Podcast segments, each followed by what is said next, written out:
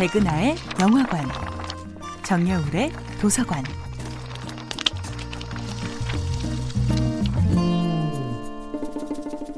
안녕하세요. 여러분들과 쉽고 재미있는 영화 이야기를 나누고 있는 배우 연구소 소장 백은하입니다.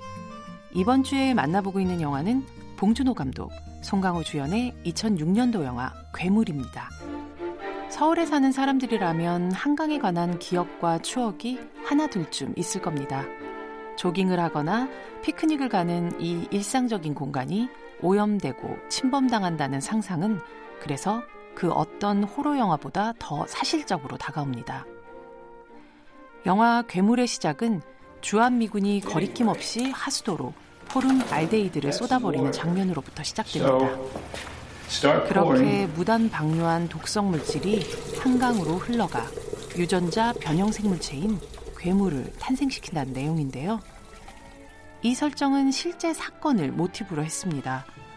바로 2000년 미 8군 영안실에서 포름알데히드와 메탄올 성분이 든 시체 방부 처리용 용액 20박스를 정화 처리도 하지 않은 채 하수구로 무단 방출해 한강으로 흘러들게 한 사건이었죠.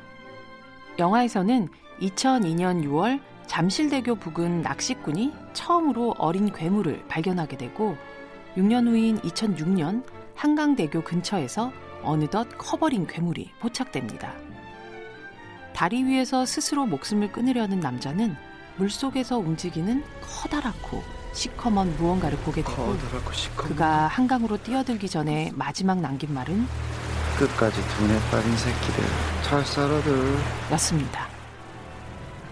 처음 싱크대로 독극물을 쏟아 부으라고 명령하는 미군 장교는 한강은 매우 크고 넓은 강이라고 말합니다. 이 사람의 태도는 아마도 많은 이들이 긴 시간 자연에 행했던 것과 비슷할 것입니다. 지구가 이토록 크고 넓은데 내가 만드는 오염 따위는 별로 중요하지 않을 거라는 생각이죠. 하지만 사실 인류가 만들어낸 재앙은 어느덧 가까이에서 자라나고 일부는 벌써 코앞에서 직접적인 위협을 가하고 있습니다. 다만 둔에 빠진 사람들은 여전히 평화 속에 살고 있다고 착각할 뿐이죠. 영화 괴물의 진짜 악당은 현설을 잡아가고 사람들을 해치는 괴물이 아닐 겁니다. 오히려 그 괴물 역시 인간의 악의와 무지가 낳은 슬픈 돌연변이었을 뿐이죠. 백은하의 영화관이었습니다.